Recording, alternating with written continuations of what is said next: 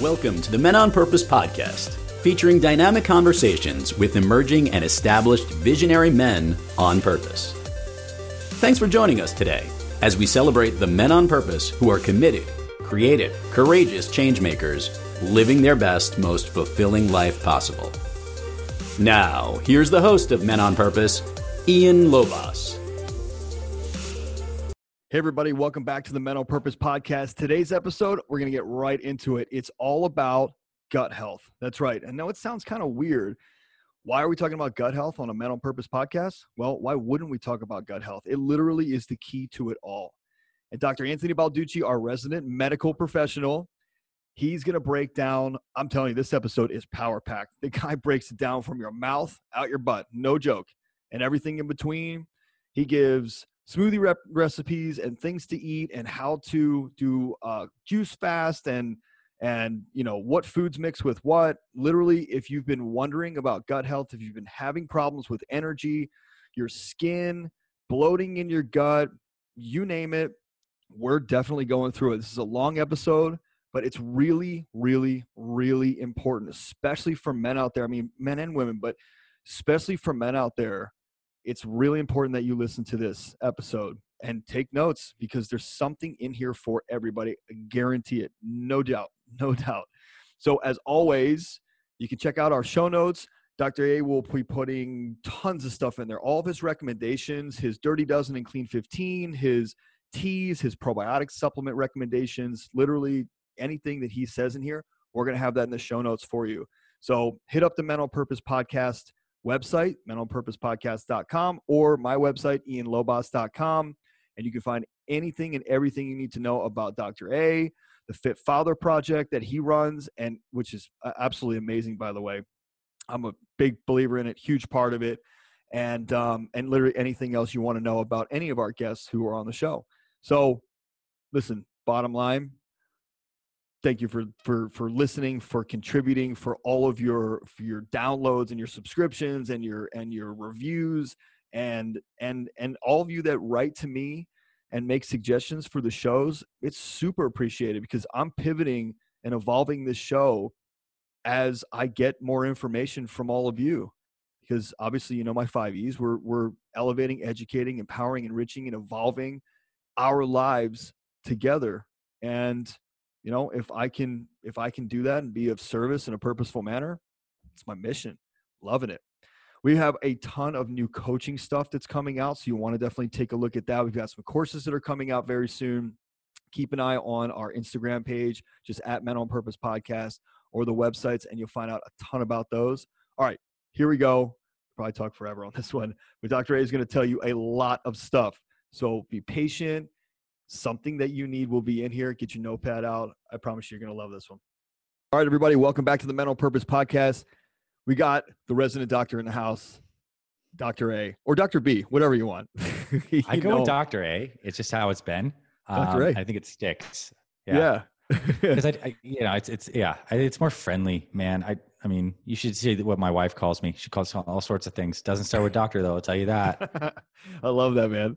So today we're going to be talking about the gut and the mm-hmm. crucial importance that the gut plays on our entire life. Right? Oh yeah. Yeah. Crucial importance. And uh, maybe we get real deep today. Real deep. I want to. Yeah, uh, whatever. I'll, I'll, go as far as you want to go, and you're the expert. So, and okay. I have. Let me start out by saying this: when I was 21 years old, I got diagnosed with Crohn's disease, mm-hmm. and in an instant, my life changed because all of a sudden I was alert. I, I not all of a sudden, but I had uh, now clarity on why I was having so many issues with dairy and gluten. And so I cut those out of my life, and I started to heal myself using food instead mm-hmm. of medication because the medication that I was taking was very expensive and it was really, really jacking me up.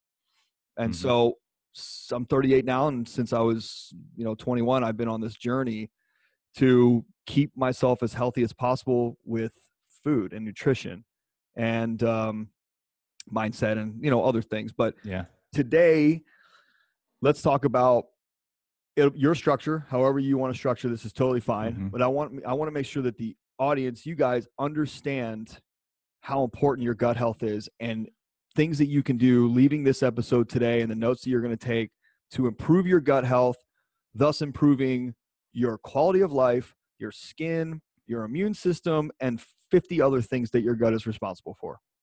Mm-hmm. Right? Ready to go? Let's do it. Let's. I okay. So I like to start with the philosophy because I think when we understand the big picture, these smaller pieces and tactics we're going to talk about make sense. Yeah. So this body is laid out on a symmetrical axis.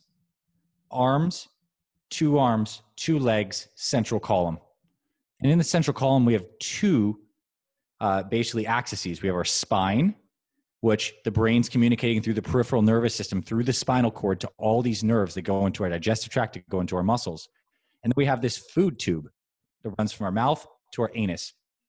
And the first thing we need to understand is that the gut, in a very real sense, is actually outside of the body. The digestive tract is not inside the body. And the reason this is so is because I could take a piece of floss, make you swallow a rock, and I could floss you on both ends of your GI tract, right? That's I could have the floss out the weird visual. No one wants to see that again. if we did, we could. This means that this tube is external to the body.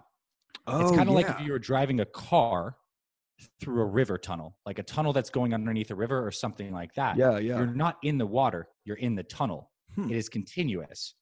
And this is essential to understand because the same stuff that happens on our skin, we have uh, we have this this connective tissue layer, and we have a lot of bacteria on top of that, and there's a lot of hormone signaling is happening on the inside. It's like the involution, and this is actually how uh, the human body develops. It, it develops almost from like this inside out on this central axis. And the reason this is essential is because this digestive tract is the interface between everything external that we put in in terms of calories goes through this tube needs to be processed needs to meet the immune system which the immune system is naturally concentrated down this entire tube and then needs to be assimilated into the body we're like chopped up and broken up and then it comes into the circulation so we can use that food broken down into calories to fuel our activity this is primary number one we need to understand the digestive tract is in a very real sense outside the body and everything we put in is communication inside the central tube and then kind of diffuses in. When we have this perspective, we understand why our entire immune system is concentrated in the GI tract. Because look, when we're having things in, we need that immune system to immediately be able to um, basically respond to what we're seeing uh, that's coming in. And then, if we're eating the wrong kinds of things that are causing that immune system to be out of balance, we're creating inflammation, we're creating problems with the different kinds of gut bacteria that live in there. We have dramatic health consequences. So, the integrity of this digestive tract is huge. The other thing we need to understand is that every animal on this planet has an ideal diet that is related to their gut transit time. There's a reason why cows eat grass. They're ruminant creatures. They have multiple stomachs. They can ferment those hard plant fibers in many, many different pouches, and that's how their GI tract is aligned. Carnivores have very short GI tracts. Pure carnivores like dogs, lions, stuff like this, short GI tracts. They eat raw flesh. They have very acidic stomachs. They have very sharp teeth, and then they're able to extract that nutrients and they and they poop it out pretty fast because they have a short GI tract. Herbivores have long GI tracts. Carnivores have short GI tracts. Humans, we're somewhere in the middle. We can eat both. We're omnivores. But the foods that are best for us are foods that do not sit for a long time in that GI tract, fermenting, causing problems. We need to also look at like how things move through the gut transit time. So I want to unpack this, and I think we're going to look at maybe some physiology. We'll look at the right kinds of foods. We'll look at this idea of the gut microbiome and probiotics and, and what those things are. Um, but the philosophy is this we need to eat, drink, and breathe to stay alive. This digestive tract is that interface between everything we put in and how the body responds to it. That's why the immune system's there. That's why a lot of inflammatory autoimmune conditions start in the digestive tract, because when there's problems there, everything upstream has problems. I'll pause there because I, I want you to interject with your personal Sure. experience and then ask your questions, and we'll kind of go from here, I think. So since I was a kid, I always had issues that I think all of us, uh, you know, my parents, and you know, you don't know what you don't know. And back in the 80s and, and 90s, gluten sensitivities, um, dairy sensitivities, it, it, wasn't as main, it definitely wasn't as mainstream as it is today. I'm sure it was in like subcultures, but not mainstream. And I think there's definitely been a, a, a, a realization and awakening of how detrimental the processed foods the dairy stuff can be to us as human beings. And I know there's still people out there that are like, whatever, it's in your head, it's all this. But you're you're what you're explaining is how delicate the balance is inside the gut. And we're going to get into that with pre and probiotics, things like that. So I'm going to give a list of symptoms I've had because I want people to have uh, an, an understanding and a you know, see if maybe if they link up to something that they have currently, and maybe we're going to give them some help. We're going to give them some help today. So I've had everything from chronic diarrhea, chronic um, constipation, uh, to the point where, like, when I was over in England, uh, I was at Oxford University my junior year of, of college that summer, and I couldn't eat anything it was I was sick from both ends. No matter what I ate, I could eat plain white rice. I could eat bread, milk. What it doesn't didn't matter. I was I was as sick as possible, and it was my body just saying it's not. It's time for you to start making some drastic changes. I've had, um, you know, uh, what do you call it? Like fissures, polyps. Uh, you know, probably twenty five colonoscopies, blood in the stool. Um, Uh, you name it I've experienced it. And I know that's really it's really personal and really graphic, but everybody knows my mission on this podcast and we're going to elevate and educate and empower everybody to evolve everything that they're thinking so that they can apply it to their life if they choose to. It's your call. So I don't know where you want to start with that, but I know that there are people listening right now that are like, damn, I feel that every day. Yeah. And here's the one thing that I that I tell people is and it's you cannot just drastically shift. Your body does not develop habits like that new habits like that. You can't just cut it all out. You can but you're going to have some issues. So you have to you have to start somewhere. And it's you know the really uh, the really challenging foods which i want you to kind of give people that are are like gut bombs. They're they're like they're just an atom bomb going into your system. And then i want to work our way up to some of the products that we have on the market today that apparent like they look good they're labeled vegan or gluten free but they could be even worse for you than eating the stuff yep. that has all the shit in it because those things are so over processed and have so many starches and gums and shit in them that your gut just doesn't know what's going on even though it says it's clean so yep. roll with that well so, so if anyone has any of these digestive symptoms gas bloating constipation diarrhea you know, blood and stool, especially if you're having serious stuff, like let's just say blood and stool, like go see your doctor. That being said, all of these things are a symptom of some kind of, of problem in the GI tract, likely inflammation, or likely the fact that the nervous system is not acting properly um, in the GI tract. So here's what optimal digestion should look like. Let's start yeah. there and yeah. we'll see where we're aberrant. So we have a, an enzyme um, in our saliva. It's a, a carbohydrate breaking down enzyme, which kind of gives you a clue to what kind of foods our ancient ancestors ate. If we have an enzyme that breaks down carbs and amylase in our in our saliva, it means that digestion starts in the mouth and our ancient ancestors probably were eating carbohydrate containing foods and they were they were eating fruits came from Africa. We ate a lot of fruits and trees. Humans have a, a long history of being frugivores because it was what uh, what's available. We're not that strong. We're not that fast relative to other creatures, but right. you know we can farm and we can eat fruit. So the first thing we need to do to, to optimize digestion as we work our way down this whole process is to chew our food well. We have really lost this art of chewing because we are so fast paced. We're always talking on our phones, doing whatever while we're eating, and this is makes a big problem for digestion, bigger than many people appreciate because if we the, the the process of digestion is twofold. It's mechanical like we actually chew things and break things down yep. because it has to uh, ultimately get through this very thin permeable layer so it needs to be broken down. So there's a mechanical process eh, but there's also like an enzymatic or chemical process. We have acid in the stomach and we have enzymes that basically like are little knives that chop things down. If we don't do a good job of chewing we put more stress on the system to have it rely on acid, to have it rely on enzymatic production. And as we get older, those two things get worse. Stomach acid becomes less effective as we age for every single person, and enzymatic activity becomes less effective as we age. So it becomes more important as we get older to chew our food better. What does this mean?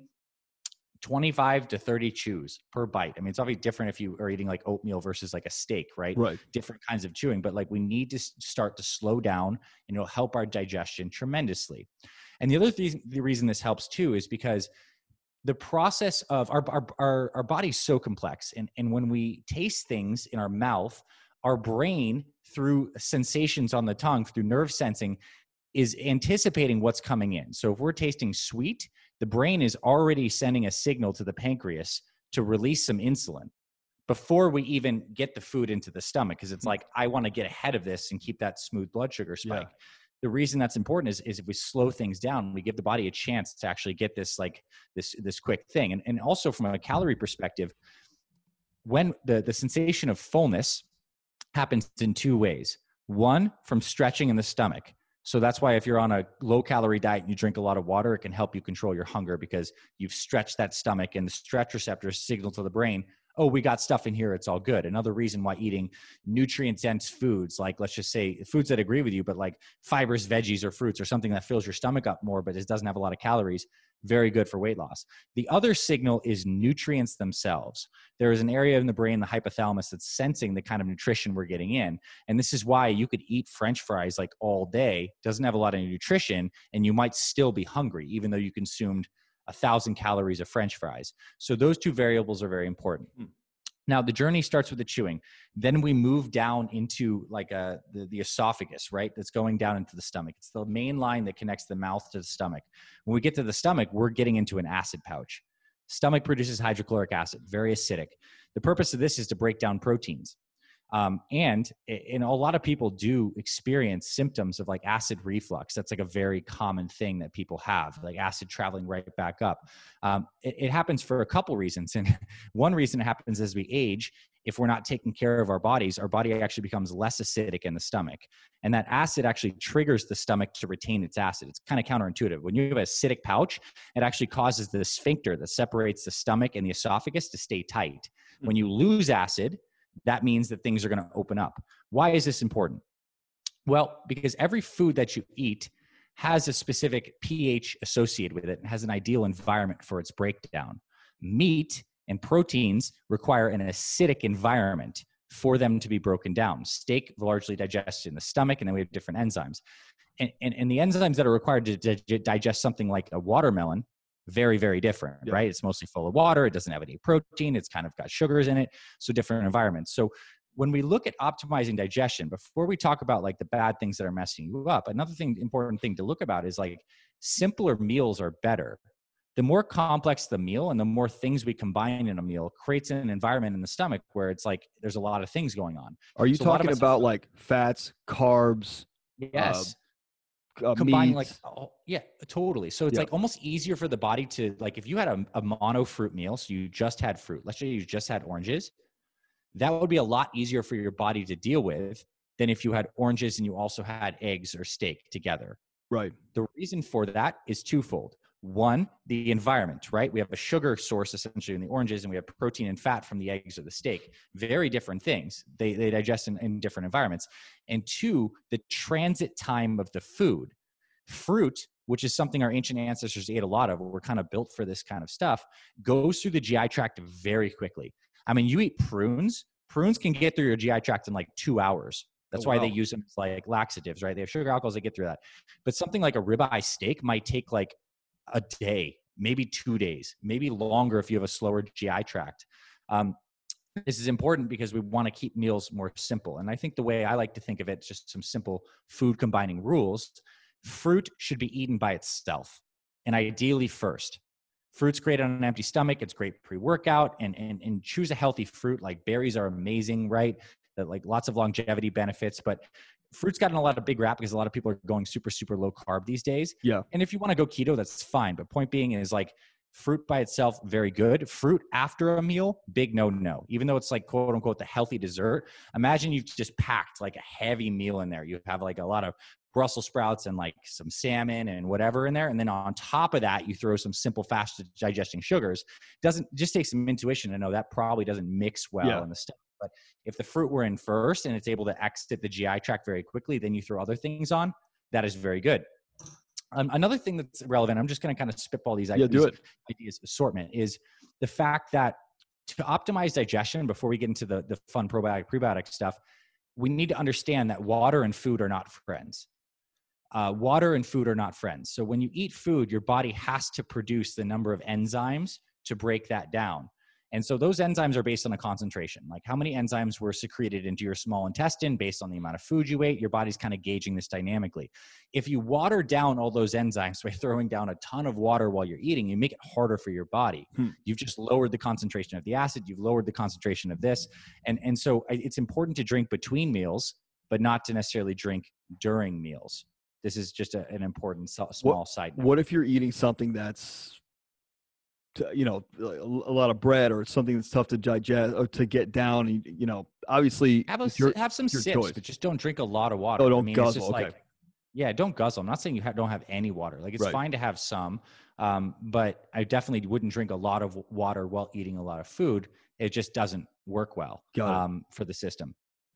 Now, the second we get out of the stomach, this acid chamber, we move into the small intestine. And this is the beginning of like what we call the proper GI tract, if you will. And this is where absorption of nutrients happens. That first little bit when it exits the stomach and goes into that small intestine. This is where Let- big time absorption. I want to go Yes. back for one second to the stomach. So if you put in, you know, you were talking about um, fermenting earlier. If you Mhm. put in something that ferments in the stomach, Mhm. like uh, uh, bread, Yep. right?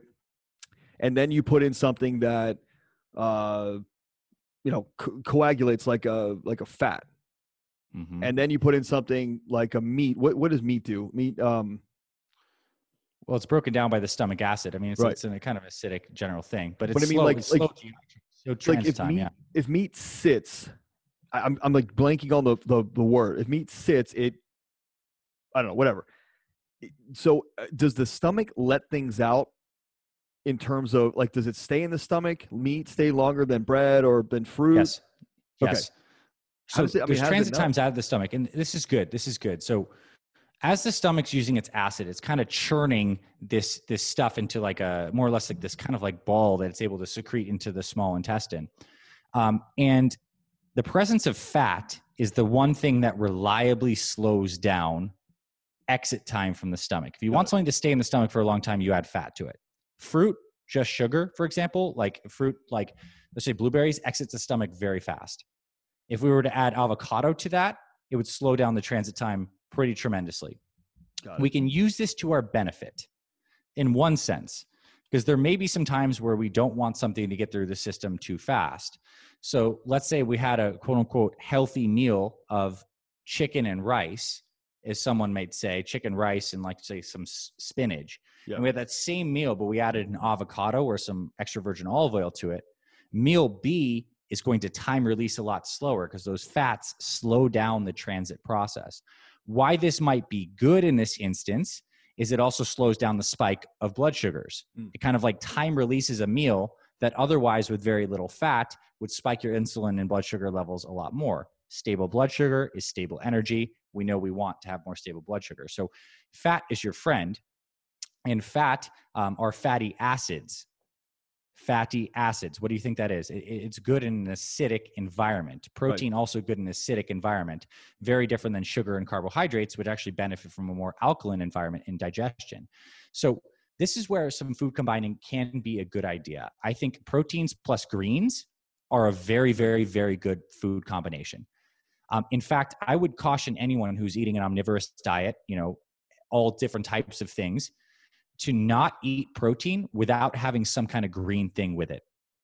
Because what we do know uh, is is that it is problematic if we have animal proteins hanging out in the GI tract for a long time. That steak that's sitting in there, like you you ate it last night, but you're still not hungry the next day. It's kind of like a slow transit time. Not good because we have these gut bacteria we're going to talk about in a little bit. And if stuff sits in there for too long, they feast and they could ferment these things in the colon to these things called secondary bile acids and salts and those things can irritate your colon and can pre- predispose you to colon cancer if you have the right genetics perfect storm. So you want stuff moving through the system. Plant fibers green stuff moves food through the system faster so like steak on its own versus steak with let's just say some bok choy or some uh, some kale or collard greens. The second one will move through a lot faster. That's good. We do not want things sitting in the in the colon for a long time. This is why when people go on cleanses or detoxes, they oftentimes just drink juice or waters yeah. or teas. The idea is to empty out this central column of of stuff that's just oftentimes I think that they say that people may have like 10 to 15 pounds of poop sitting in their bodies at all times because yeah. it's just like there's all those pouches in this long windy GI tract. So we want things moving through. Protein and greens really good. Fruit by itself. These are just some some good starting points. Um, and and I would continue on into this kind of like journey down the GI tract is because once we're in that small intestine, out of that stomach, this is where things get really important because this is where we have a lot of the gut bacteria. They start some in the small intestine, mostly in the large intestine. And this is where the immune system and all the enzymes are chopping things up and making sure that it gets assimilated into the body. This is also where inflammation happens in a very, very big way for people who are eating the wrong kinds of foods. The immune system's job in a big picture is to prevent foreign things that aren't marked with your own genetic tags yeah. from entering the body and causing harm. And so when we have things that cause inflammation in the GI tract, what happens is that normally tight wall of the GI tract becomes more porous. Hmm. It gets inflamed. This is what people call leaky gut. Oh, yeah. And what happens when leaky gut happens, you're eating foods, let's just say like it's the fast food McDonald's, it's got the bread, the trans fats, all sorts of inflammatory stuff.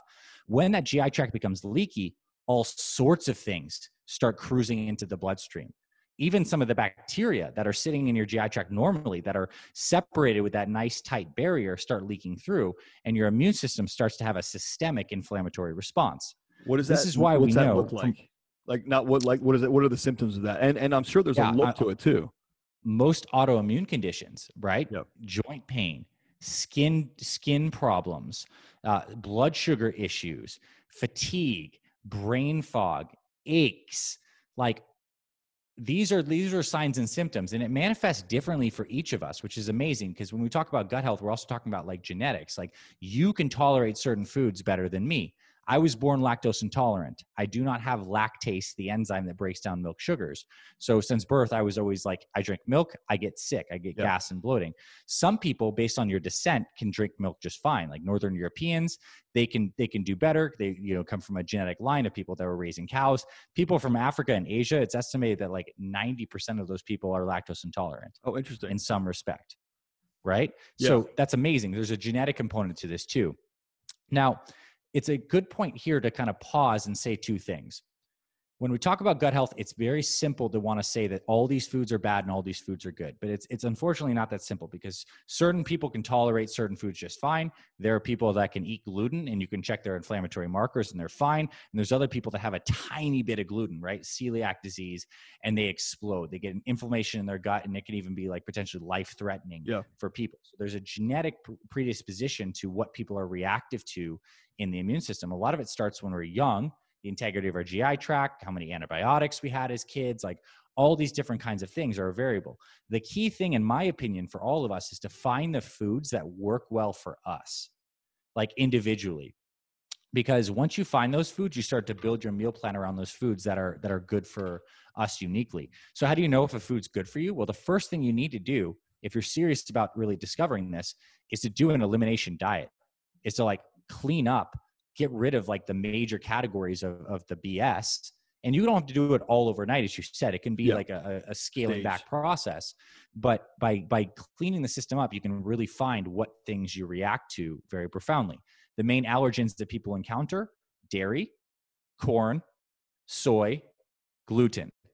These are some main ones, and then there's obviously like I, there's there's unique allergies of things like shellfish, peanuts, but those are kind of like in a different class of like anaphylactic allergies. Yeah. So when we start to remove these processed foods and we reintroduce things, we're going to see which foods work well for you and which don't. How do you know which ones work well? Well, after you eat them, you feel good. You have solid poops coming out ideally that day.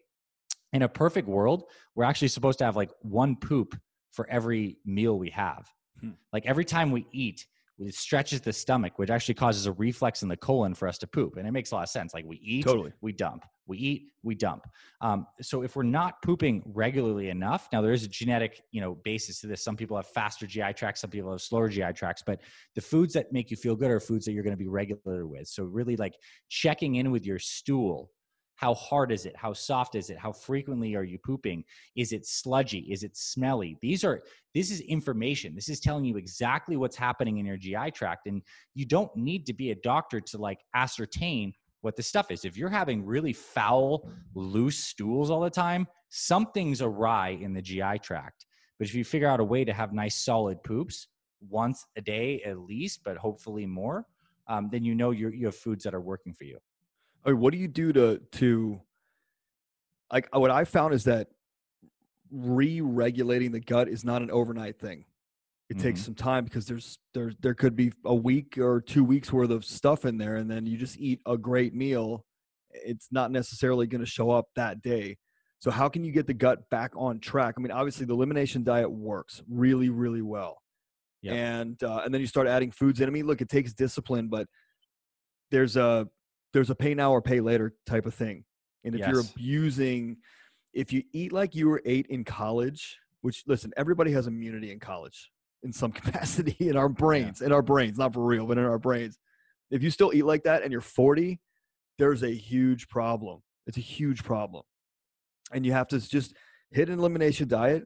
Like I, I talk to people that are, um, you know, 40 pounds overweight. They got the gut, the gut's bloated out, right? Which is that's the that's the gut. That's your visceral fat, right? Bloat, right? Yep. Inflammation. And that's your and that's your actual gut full of the stuff like you were talking about. Fifteen pounds of poop in your gut just yes. hanging, and food and stuff that's just stuck. That's an issue. And you you watch people go on an elimination diet and start to dial in, and instantly that gut completely drops. The bloat goes down. They lose fifteen pounds, and it's like, oh wow, all I did was cut out pizza, soda, beer popcorn at night, co- candy, cookies. You're like, yeah, all right. All the shit foods, all the processed stuff, yeah. all the stuff that's it just has inflammation inflammation character built into it. Yes, you're so right. And it's two things, right? It's not just those foods are high in calories. Right. They're low in nutrients and they're inflammatory. So it's like right. a triple whammy of why that stuff's bad. You know, my thinking on like how do you start has is is is twofold. I think there's a method of like the more ex- the extreme, most effective method, and then there's a method of like the gradual. Right. I'll start with the extreme most effective method. This is not something that not enough health professionals talk about, but I think probably the the single and I'm not saying anyone should do this, but I am saying do your own research. Yeah. The single most effective protocol I believe for starting to restore the gut is by doing a juice fast. And the reason I think that's so is that it's the it's the it's the the solid foods we're eating that are causing this poop chute to fill up and causing a lot of inflammation when we stop putting solid foods in for a while, but we're still getting high quality nutrients, juice, right? Juice is all the vitamins, the minerals, the calories from these fruits and vegetables without the fiber. We're resting the GI tract. There is an amazing guy. His name is John Rose. He's been a health advocate for over like 30, 40 years, and he, he does he leads people through these things called juice feasting. You can look him up on YouTube and the results are amazing. He has people juice feast. There's people who are like 300 pounds at juice feast for an entire year and lose about 150 of those pounds. But my point being is taking a solid. He calls it solid food vacation. Taking a little bit of a even if you're scaling back to things like smoothies or shakes, but like if you know you're inflamed, going lighter for a week, more liquid meals, eating stuff that's easier to digest, and not giving your body really hard stuff to digest sure. is a good way to start um, to, to reduce that inflammation. Now, that's part of the picture. It's like that's kind of like the mechanical what are we putting in? There's also a lot of good stuff we can put into the GI tract that will help reduce inflammation. For people who are well, looking me, let me ask healthy, you a question real quick. Because you know, juice cleanse, I cleanse juicing. I feel like it's a very buzzy, popular thing, right? You hear people are like, like you and we talked about it on one of the episodes. People are like, "Oh, I'm on keto," or "I'm on a juice mm-hmm. cleanse." but you got to be really cautious and aware of who's leading you through that that cleanse. Mm-hmm. Just because they're skinny or in shape doesn't mean that they're healthy, and that's a very yes. big thing. That does not mean that you're healthy if you're skinny or if you you have good skin or whatever.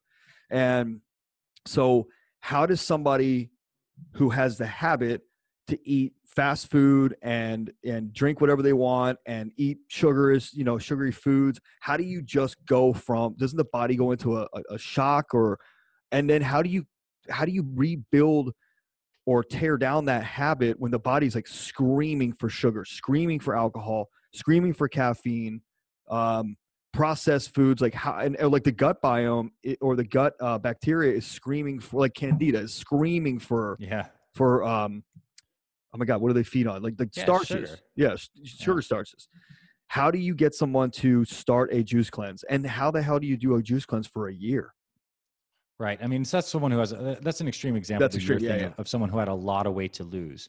Um, I would what's say the this. average three days five No, days I've done I've done a seven day, I've done a 14 day, and they're they're amazing. Yeah.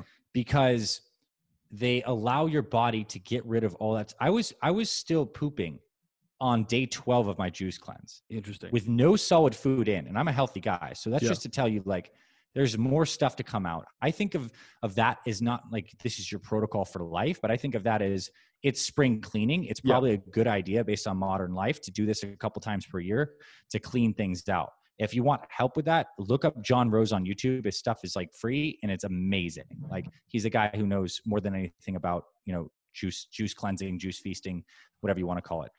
But what do you do for people who don't want to go to the extreme? I, I think one way is to take control of that first meal of the day. Because when we wake up every day, we kind of have this like fresh start of, of what we can do. And, and if we start eating crappy foods early in the day, it sets us in this blood sugar roller coaster and, and it's easier to eat crap later. So, what if we could just optimize that first meal and we made no other changes, but just made that first meal really healthy on your GI tract? Something light, right? Maybe it's some kind of power shake or smoothie or something that has some berries, some greens, some protein, some anti inflammatory stuff in there, maybe some omega 3s, curcumin, hemp seeds, whatever. But like we've optimized that first meal is an amazing place to start. What I want, what I always think about is for busy people, and I mentioned this before in a couple of our past episodes, is the first meal of the day, your goal should be to get maximum nutrition with the lowest amount of like cognitive effort and thinking. Yeah. So standardizing that down to like some kind of gut friendly shake or smoothie, really, really good habit, right? Because we can get the right stuff in early. And if you're someone who feels like you have the triad of everything, like you probably have some gut dysbiosis, you know you have inflammation, and you're addicted to caffeine and you're not sleeping that much, like let's tackle just the food first. I would personally actually keep the caffeine and coffee in, unless you're the kind of person that wants to go Oh, totally cold Yeah. turkey. But I would I would say probably keep the coffee in and do something like the shake to build that up and start to get the GI tract a little more regular and expecting that kind of thing first thing in the morning. And then you can work on the other components. is there a danger is there a danger to like my my wife did a uh I, call it a cleanse. And they they were saying okay we can step in step in step in. And she was like you know what? I'm going for it. I watch you go for, i watch you go cold turkey on things. I'm going for it. And she Mhm. did. Gluten dairy alcohol ca- uh, caffeine sugar in one day It's good. I mean, there's not, it's it's a personality thing, and it, it it is abrupt, right? She probably felt pretty crappy for a day one or day two, but though if I Yeah, did that, I'm, day I'm hungover for a, a five days. Like I just drank a fifth of whiskey the night before every night. For her, it was like six hours, and she was clean. right? I mean, we're all different. I mean, this Yeah. is the thing. It's like gut- gut health is very individual and and and the process. So I'll leave it up to everyone to kind of make their own decision on what they want to do. Both methods are good. Um, the clean, the radical cleanup is very possible, and and it's not going to say it's going to harm your body to get rid of all of these things at once. It just you may have some reactions of not feeling good for a short period of time. So if you are going to do this stuff, I would also I would not do it during a time where you have a very high stress like Yeah. high output period of your life it's nice to give the body a, a- the time to really relax and heal which requires you not being in a sympathetic dominant cortisol driven very hard charging thing if that's where you're at right now in your life and you're building something or you're, really on then doing a more moderate approach might be the better thing to find that happy medium between energy levels Got it. the second thing I would say from a practical perspective is we need to start to fix the probiotic balance for people. Get the right good gut bacteria in there and get rid of some of the bad guys. Now, there's a couple ways we can do this. One is in the short term by supplementing with a high quality probiotic supplement. very good. If someone hasn't ever worked on their gut health, it'd probably be a good idea for people to take a probiotic for some time. And this is powerful stuff. It doesn't take a long time for these good bacteria to get a foothold. And probiotics are not necessarily something you need to take all the time. But the greatest benefit of research is people who have dysbiosis or don't have good gut health or haven't been eating the right foods take it for 30, 60, 90 days to kind of correct that balance of the right gut bacteria. You want to get the good guys in. Now, to support those, you want to be eating colorful, non processed foods because these foods have the fiber and the phytonutrients that support the good guys and get rid of the bad guys. And what's really amazing is that the good gut bacteria, they actually live off fiber. Like it's when you hear the word prebiotic, it's basically just means fiber. It means fiber that your good gut bacteria that you want that they eat. And what's amazing is they break down that fiber and they basically turn it into a short chain fatty acid called butyrate. Butyrate is, is found in butter. So basically, they, you can say that their tier, your gut bacteria is turning plant fiber into butter. It's not quite that simple. It's an oversimplification, but Yeah. that butyrate is good because it actually kills the bad, back, bad bacteria and your body loves it. It actually nourishes your entire digestive tract cells. It's anti inflammatory and it gives you energy. This is why you look at like a silverback gorilla. It's a huge animal. It's like chewing on leaves and stuff. And you're like, how are you sustaining yourself on that? It's because they have a high proportion of gut bacteria that convert plant fiber into butyrate, butyric acids, and stuff like that that they can Hmm. use for energy. So the practical takeaway, I think, is getting some of these things in that morning shake or making the commitment, or maybe or and making the commitment that your second meal of the day is protein plus greens, any kind of green. Uh, you know, I would say that there are some greens I would that are very trendy right now that I would avoid. I would avoid eating kale raw. I would avoid eating like chard or some of these like if it, if it's a plant that is very rough and you like look at it and you're like that is a dense green plant. It's it's your body can't really break that down. We're Yeah. meant to eat actually like the baby spinach, the spring mix, these baby leaves and stuff are easier for us to break down. But I would say like a spring mix salad with some protein is like a huge place to start. If you didn't even change dinner, but you made some kind of smoothie, and I'm happy actually to give a smoothie recipe. Yeah, I was put gonna ask show notes for this. Yep. I'll do one, you know, basic one. People can modify it as they see fit, but we can do a smoothie recipe here, plus protein plus greens for your second meal. You're off to a great start. What we know from the research is that when it comes to gut bacteria, you want diversity of the good guys. You want a big diversity. And the way to get diversity is to give it fiber and allow the system to like auto regulate. The bad uh, the bad bacteria, the bad fungi, and, and the viruses that live in the GI tract, uh, most of them live in acidic environments. So, coffee, soda, sugars, that's what they feed off of, or on very, very, very high meat intakes, is another thing that there's a putrefactive type of bacteria that, that a lot of those guys live off. That's the word I was looking for. Putrefied. Yeah, you okay. were looking for that. And actually, truly, like meat becomes putrefied. It creates a thing called putrescine in the GI tract that that screws up your that your your colon cells. So this is why, like, hey, if you're going to have animal protein, you best be having it with some kind of green to move it through the system. So, like, if you're going to have the steak, have it with broccoli, right? Or have it with sautéed spinach or something that's giving you some fiber to move that through. You don't want that stuff sitting in your GI tract. So, kind of like the zoom out high level summary so far it's probably a good idea for gut health to do these regular episodic a couple times per year cleanses Yeah. where we actually get less solid food more juices to kind of clean out the track we also know that we need to figure out which kinds of foods are triggering us and that means paying attention paying attention to our poop paying attention to how we feel after eating certain kinds of foods like i, I know mine like corn Yep. scallops Me too. coffee, like just like stuff. You just kind of like start to figure out there's certain foods that like just don't agree with you.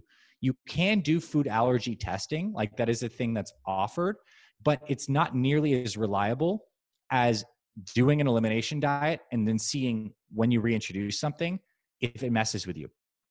And the gluten thing is interesting because the kind of wheat that we're exposed to today is not the same kind of wheat that humans had for thousands and thousands of years. There are ancient types of wheat like einkorn wheat, uh, which is so dramatically different than modern wheat, which has been hybridized, genetically modified uh, to, to give us higher crop yields. And it has different types of uh, gluten and gliadin and wheat germ and agglutinin proteins that screw us up.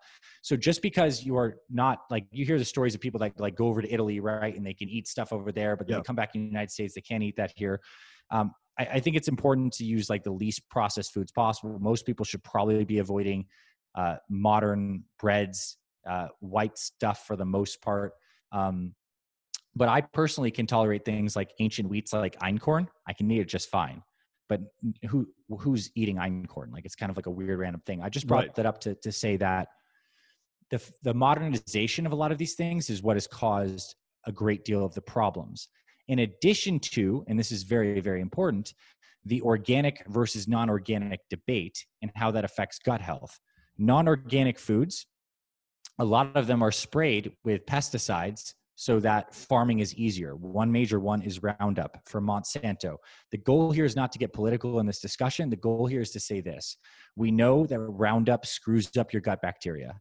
You eat this stuff on your fruits and vegetables from non organic produce, it screws up your gut bacteria. Something I think would be fun for you to list in the show notes for people would be like the Dirty Dozen Clean 15. It's like a list of the foods that are highest sprayed in pesticides versus those that are fine to buy conventional versus organic. So for example think about something like a banana. A banana has a very like big outer layer covering the peel that you peel off. Nothing's getting through that peel so it's fine if the banana is not organic. But think of something like a berry that has a very soft delicate thin skin that if that thing's getting sprayed, those pesticides are getting into it. So another example would be like a watermelon, a non-organic watermelon. Like the outside of that sucker, there's nothing getting into that watermelon. Um, but what about but what about in the ground? Like the Roundup gets into the ground, and then the watermelon I'm a fan constantly of buying organic whenever possible, but right. the reality is not everyone wants to spend that kind of money or can. Right. And if that's the case, looking at something like a Dirty Dozen Clean 15, here's how I would think through it. It's like one, I want to figure out the kinds of foods that make me feel good and my family likes to eat sure. based on whatever. And then two, look at something like the Dirty Dozen Clean 15 list and find which ones are going to be good to buy organic and which ones not. That's a variable. Now, other things that I think are critical for good gut health is generally eating an anti inflammatory diet. So that means getting low amounts of not too much caffeine or stimulants, not too much alcohol. You know, and you don't have to have either of those things. I'm just being reasonable here. Yeah, I'm not yeah. telling you you can do nothing fun. Um, and eating foods that are high in omega 3s. So we have things like wild salmon, chia seeds, hemp seeds, like good things there. And I also think for gut health, a lot of people could benefit from using more spices and using more turmeric and curcumin, which is something that is very, very powerful, natural anti inflammatory from nature, a good thing to, to have in the GI tract at all times. Got it. Another tip, and this is just random spitball hour on gut health, but it's fun, right? Is what I do, and I've, I've come to do in terms of a habit, is I actually keep digestive enzymes in my house. I buy like a digestive enzyme supplement of any of any kind. I mean, there's so many ones. They just basically are like giving your body that help. As we talked about, as you age, enzymes get worse. And if you're having a big meal, I take enzymes. So I eat very before, like, like right before or hour before during during during the meal. Um, so I eat very like standardized first meal, second meal. Like the things I'm telling you to do are things I do, like standardized meals. But sometimes, you know, I'm going out to dinner with friends and family, or we're eating something that's not on the regular menu, and I want a little extra support to break that down. I'm taking enzymes with those types of meals. Got if I'm ordering out restaurant kind of stuff, pop a few enzymes. Probably helpful, not necessary, uh, but certainly helpful. Now, a couple of things that are of note. I think a good probiotic supplement is is solid is is something to look into but also eating foods that have natural probiotics in them like things like sauerkraut things like kimchi like oh, these yeah. fermented foods like have natural probiotics in them they're good i would say do those foods but like and do them a couple times per week as a natural probiotic source. I think people can get in trouble people who really love their kombucha. A lot of people who drink a lot of beer like brewing kombucha and kind of stuff and you're drinking that all the time it can be too much. You want to get like these sporadic uh, you know getting those things into your diet. I wouldn't go drink a ton of kombucha tea all the time but a couple times a week is good. How much how much um kimchi like i I didn't like kimchi at all. My wife bought me a, a jar. I loved it, and it and it Mhm. really agreed with my gut. How much are you supposed to eat? Like I was just eating like two forkfuls. That's great. Okay. A couple forkfuls, you know, and you can you can have that a couple times a week. You can have it as part of your morning ritual or whatever. But it, it's good to like get that stuff in the system early. I think like sauerkraut and kimchi are, are really easy ways to get those probiotics. Other good ways are uh, some fermented yogurts. I would opt for ones that aren't dairy, like a coconut kefir Yeah. is like a fermented yogurt that has really good probiotics in there. Amazing. I I would definitely recommend that. And also taking probiotic supplements are an easy way. If you're like, I just don't like those types of foods, take a probiotic supplement for a while and see how it improves your GI tract and, and your function, which which will be evidenced by less bloating, more energy, better better poops.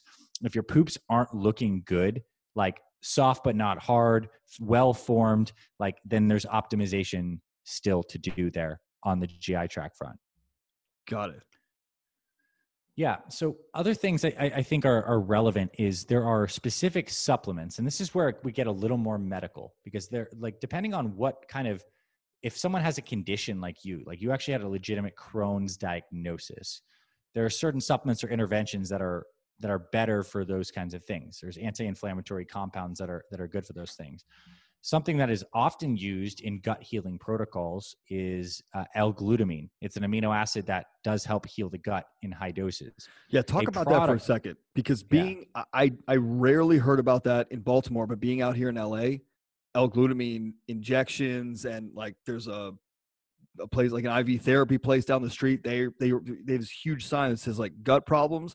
We we do L-glutamine injections or glutathione, right? Or is that how you say it? Glutathione, different different thing than glutamine. So Okay. it's like two two different things there. Glutamine is an amino acid, most abundant in the body. Bodybuilders used to take it because they thought it would help them with recovery. Turns out it doesn't really help at all with that. Yeah. But turns out it does help with gut health if you take it at high doses.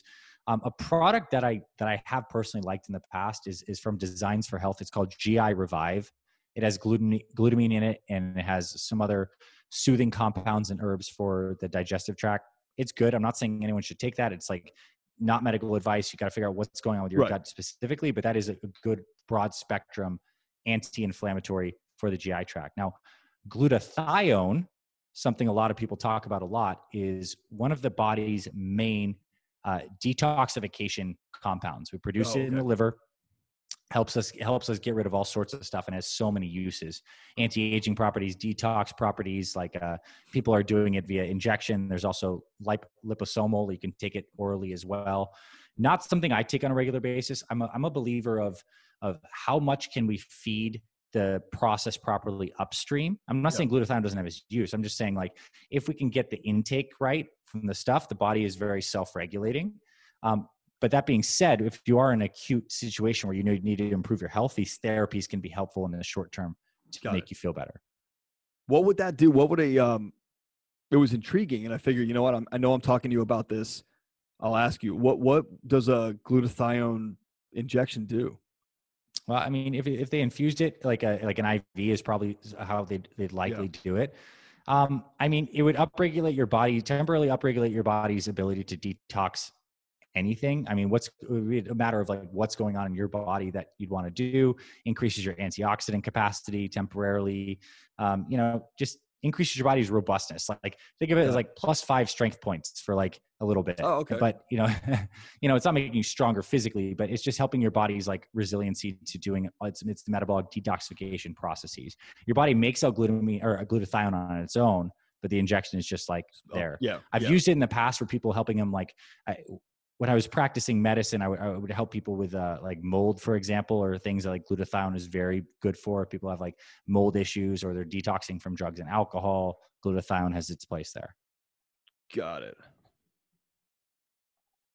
So what about the like what can people do um we talked about the intake, we talked about the um regulation, how to how to do a juice cleanse. Um like what's the what's the end track look like? Like how can people take care of the last bits of the large intestine where a lot of Mhm. stuff is is is plays a crucial role. Yeah, I mean, the answer is a couple fold. The fastest way to gunk up the, the, the colon is by eating a very high meat diet. A high, because remember, things are moving through the digestive tract like pretty quickly in the beginning of the stomach yeah. and the small intestine, but later on in the colon is where a lot of this stuff um, accumulates. Funny enough, this brings back a memory um, from medical school. The cadaver that we were dissecting in the first year of medical school, the guy was around in his in his 80s, and he actually died from a condition called toxic megacolon, hmm. where basically the colon itself uh, stops moving. It doesn't get the right nervous system input and it stops moving poop through. And poop had built up in this guy's colon to the point where it was like 20, 30 pounds of poop. And it actually toxifies the body because you're not, you're, we're, we're, we're, dumping crap into the poop all the time that the body wants to get out. Yeah. It's not just the food stuff. You're also dumping like in bile, you're dumping toxins into the poop and you want to get that out. This guy ha- had died from that. So, what I would say is, a couple things. If you want to keep your colon regular one you got to get your sleep on point and this is super important because it, when your circadian rhythms off your whole digestive function is off. And two make sure you're not eating a super super high meat diet. Um, and what i would suggest for people is perhaps saving animal proteins only for that last meal of the day. I okay. think if you're having, let's just say you're three meals a day, maybe you're having two with intermittent fasting, I would say save that for the last meal of the day. The reason being is the slowest food getting through the GI tract is animal protein and it okay. ferments in the colon. Um, and again, if you are going to have animal proteins, you get it with green veggies. You get so stuff moving through. Do you and recommend water, hydration, right? We'll talk about that too. Yeah. Do you recommend, um, like I know I have some friends that are on all herbivore diets, like all greens diets, like just all plants, not plant based, but just all plants. I have some friends that are on all like carnivore diets, all meat based, but just meat, not nothing else in there. What mm-hmm. like is it? Does the body not like that, or does the body like consistency like that? I mean, obviously, you're talking about too much meat is a is a detrimental thing to the gut, but does the body want more variety? Well, so I'd say this: Simple meals are best because they're easier to digest. Number one. Two, the body needs a wide array of different micronutrients. There's no one perfect food that has everything. So, diversity in a sense is good because you're getting different stuff from a carrot than you are from a bell pepper than you are from um, you know a salmon right so yep. eat if you're eating the same foods like if you only ate one type of food you're not getting the full spectrum of nutrients your body needs we also hit on the fact that our bodies like to have a different diversity of fiber so that means you're eating different kinds of fruits and veggies. And I think if I could, we can, I can stress one thing with confidence. It's like getting fiber diversity is very good. Now, the carnivore people, these are people that are, they're basically doing a ketogenic diet, but they're only eating meat. Their fundamental premise is that plant foods have compounds in them that can cause inflammation in the GI tract. And we want to go very low carb and we can just do all this stuff with protein and, and fat. And i think in the short term it can totally work for people because when you're eating a carnivore diet what are you not eating?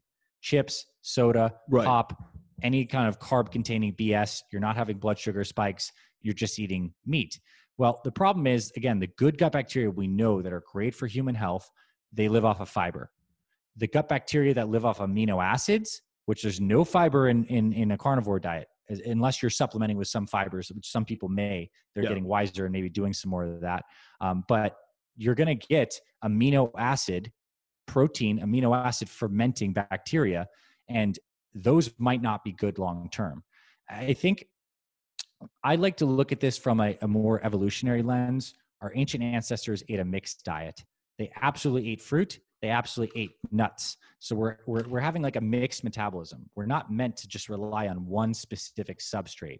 What I think is best for human health is when people are metabolically flexible, meaning you can burn fat, meaning you can burn carbs. And that's why I think things like intermittent fasting are great because they give your body that little bit of like stress that we're oh, not yeah. always having food. So you better be able to produce some ketones and burn some fat.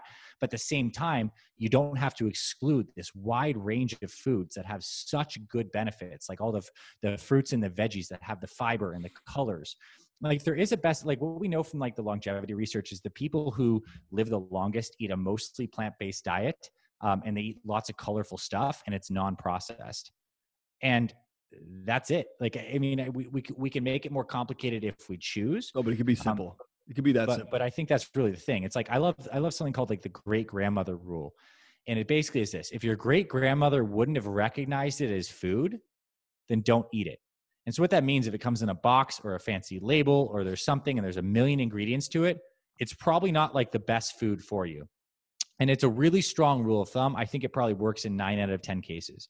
There's probably some like engineered superfood that is like legit. Yeah. Um, but for the most part, you know, you don't need a nutrition label to know that an apple's an apple, salmon's salmon, a yam's a yam, Yeah. spinach is spinach. Like we kind of got that. So it's a non-processed diet. I am a fan of fiber. Um, now, I, I would say this is like the the idea behind the carnivore diet, and, and there's a there's a doctor named Dr. Gundry who wrote a book called The Plant Paradox, and he's Oh, yeah. on a he's on a crusade against lectins. Yeah. lectins, these things that are that are in plants that you know can irritate the digestive tract. Well, turns out that humans figured this stuff out over thousands of years. We figure out how to traditionally prepare foods so that they're good. Meaning, in the past, when we ate grains or beans, we soaked them, Yeah. and we sprouted them. So, like these were things that are just naturally they they deactivate a lot of these lectins or enzyme inhibitors and all sorts of different things that these plants have. Um, one interesting hack um, for cooking dinners is is using a pressure cooker. So a pressure cooker has heat and pressure to make things quickly, um, and it actually inactivates a lot of the lectins and things like beans. So Got like it. beans get a bad rap because people are like they have lectins. Well, beans are also one of the healthiest foods possible, and if pressure cooked, they're great. They get rid of the lectins. Is this the thing with this gut te- stuff? Is we are so complicated, and all this this entire symphony of like is is really concentrating in this GI tract. So we can go down so many rabbit holes. Like Yeah. lectins is a whole other conversation. I don't even know if we want to go there No, what I want to leave people with is is like eat non-processed foods, colorful stuff. That first meal of the day, make it some kind of simple thing that's easy to digest. Ideally, a shake. We'll throw some kind of recipe in show notes. Two, get some kind of green veggie during the during the day. Pair it with a protein if you want. What I tell people, if you want a simplest thing, it's like shake, salad, snack, supper.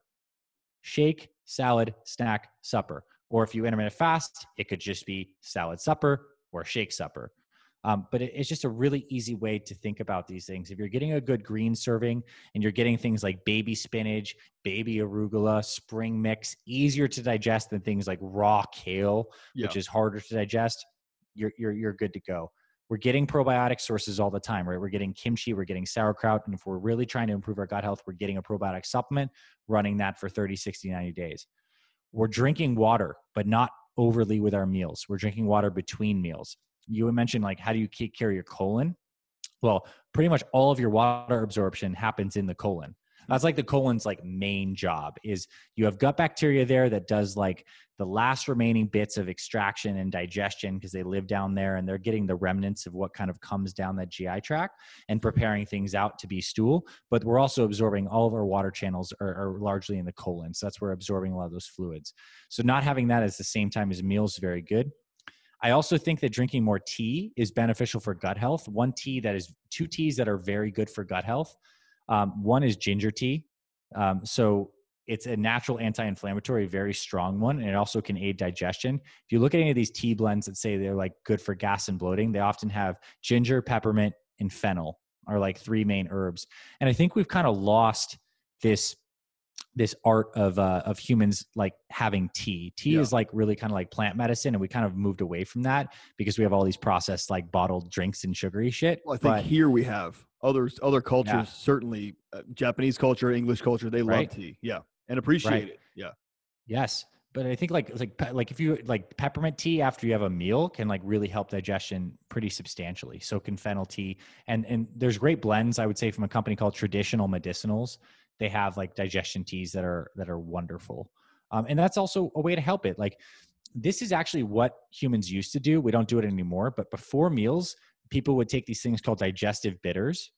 Which is Oh, like yeah. bitter herbs that stimulate the bitter taste in the mouth that actually gets the gets the liver and the gallbladder to start secreting bile ahead of time. Hmm. So it's like this anticipatory thing. You're going to have a meal, you took digestive bitters, gets the GI tract like ready to rock, and then you chew your food, you eat slowly, like the system's primed.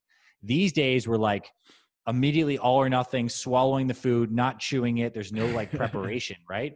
And and we're also in a stress state and there's two branches of the nervous system, sympathetic meaning like activity, stress, fight or flight, and parasympathetic, rest and digest. Which system do you think is better for gut health? Parasympathetic.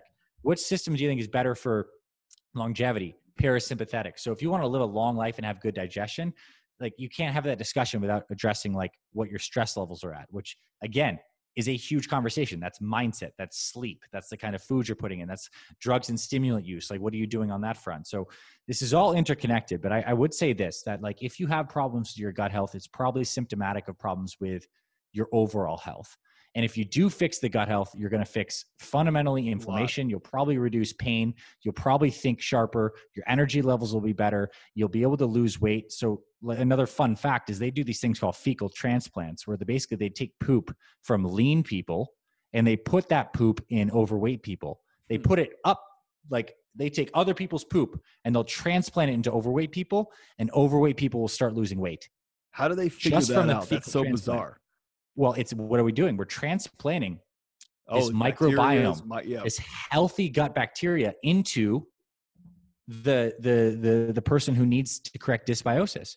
It's amazing. It's been shown in rats. It's been shown in humans. It's powerful. We can do this ourselves by essentially doing our, our good probiotics and prebiotics. So plant uh, fruits vegetables plant fibers plus the probiotic and, and, and supplements and, and the probiotic foods. Very very good. But it just goes to show the power of these guys for like affecting like real phenotypic changes in weight loss. Yeah, it's crazy. Isn't it? Yeah. So I I think we need to stop and digest all this. That's right. a lot of information. it's a lot of information. I know. I'm just that excited. Was, I, that was this, very. it was useful though. That was really complete. Like I really, I feel like I was taking a lot of notes. I really feel like I got a very complete picture from the mouth out. Mm-hmm and all the way through. That was awesome. I was I was I was uh that was good. That was really good. And I think that we'll um we'll definitely so you'll send me an email with the with the smoothie recipe for everyone. Yep. Yep. We'll put the dirty dozen and the clean 15 in the show notes for everybody to yep. see. And then maybe some of your recommendations on like the teas, uh, glutamine for gut health, for like GI revive, things like that. Like yep. the stuff you gave me, like the uh, curcumin that we put in the water and like that yeah. that smoothie in the morning is so hydrating. Yes. That like pounded and it's done and it's in. And I don't really eat breakfast, but that's that is my that's my right. meal of the day. You're getting micronutrients and you don't right. have to feel full because it doesn't take a lot of time. Right. Perfect world, I'll, I'll say this in summary of, of what I think is like an ideal routine. Yeah.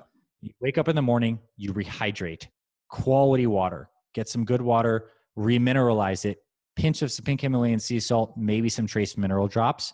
I like to put curcumin, which is a, a, turmeric curcumin drops in the water because it's a great anti-inflammatory. That's a that's not a necessary thing, but it's a good option.